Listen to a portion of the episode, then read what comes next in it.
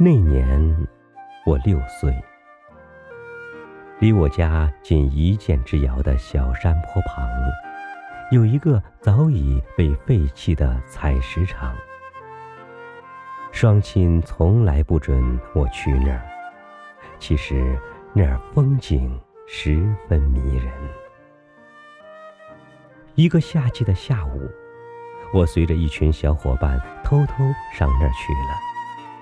就在我们穿越了一条孤寂的小路后，他们却把我一个人留在原地，然后奔向更危险的地带了。等他们走后，我惊慌失措地发现，再也找不到要回家的那条孤僻的小道了。像只无头的苍蝇，我到处乱钻，衣裤上挂满了芒刺。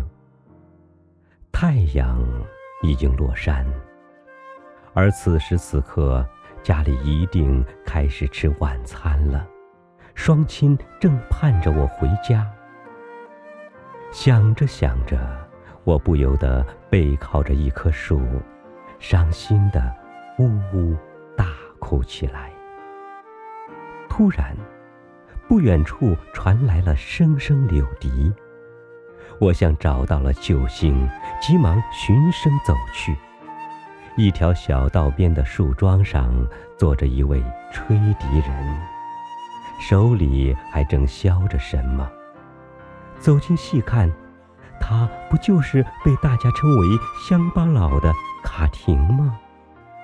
你好，小家伙，卡廷说：“看天气多美，你是出来散步的吧？”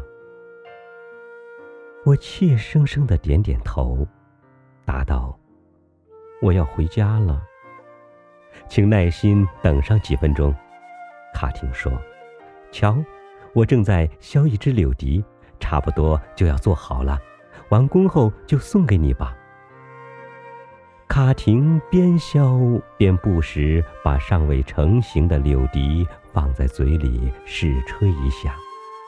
没过多久。一支柳笛便递到我手中，我俩在一阵阵清脆悦耳的笛音中，踏上了归途。当时，我心中只充满感激。而今天，当我自己也成了祖父时，却突然领悟到他用心之良苦。那天，当他听到我的哭声时，便判定我一定迷了路，但他并不想在孩子面前扮演救星的角色，于是吹响柳笛，以便让我能发现他，并跟着他走出困境。